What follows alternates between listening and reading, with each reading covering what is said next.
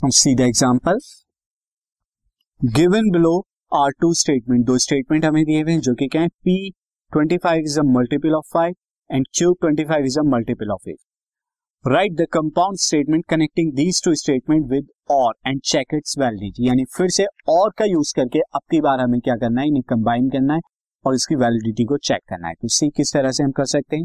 Now first of all यहाँ पर जो हो जाएगा आंसर में मैं लिख देता हूँ।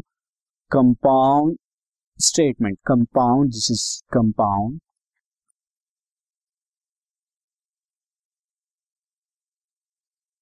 statement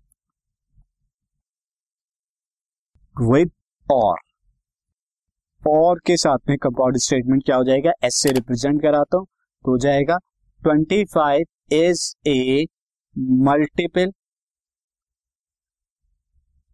multiple of five और एट तो यानी यहाँ पे क्या हो गया? पी और क्यू इस तरीके से आपने एस को लिख दिया। और अगर आपको अब एस की वैलिडिटी यहाँ पर ट्रू करनी है तो दो तरीके से कर सकते हैं। एक तो आप एज्यूम ये कर लीजिए इफ़ क्यू इज़ फॉल्स अगर क्यू फॉल्स है तो आपको शो करना होगा।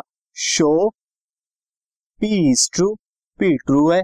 या फिर यहाँ पे क्या कर दीजिए, अगर पी को आप क्या करते हैं फॉल्स एज्यूम करते हैं तो आपको शो करना होगा क्यू जो है वो ट्रू है। तो यहाँ पर मैं क्या लेता हूँ? फ़र्स्ट केस के अकॉर्डिंग यहाँ पे करता हूँ। उसी के अकॉर्डिंग ट्रू हम कर सकते हैं। तो हम यहाँ पे कह देंगे? सिंस सी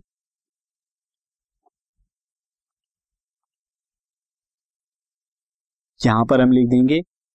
सिंस पी यहाँ पर पी क्या है? Twenty five is a multiple of eight since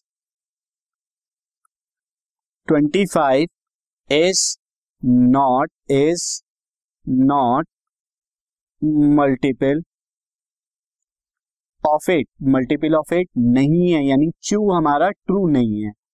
But P but twenty five is multiple of five यानी कि क्यू हमारा यहाँ पे जो है वो फॉल्स है और पी हमारा यहाँ पर क्या हो गया? ट्रू है। तो दैट मीन्स मैं ये लिख सकता हूँ therefore S is true S क्या है? कंबाइन स्टेटमेंट वो ट्रू होगा।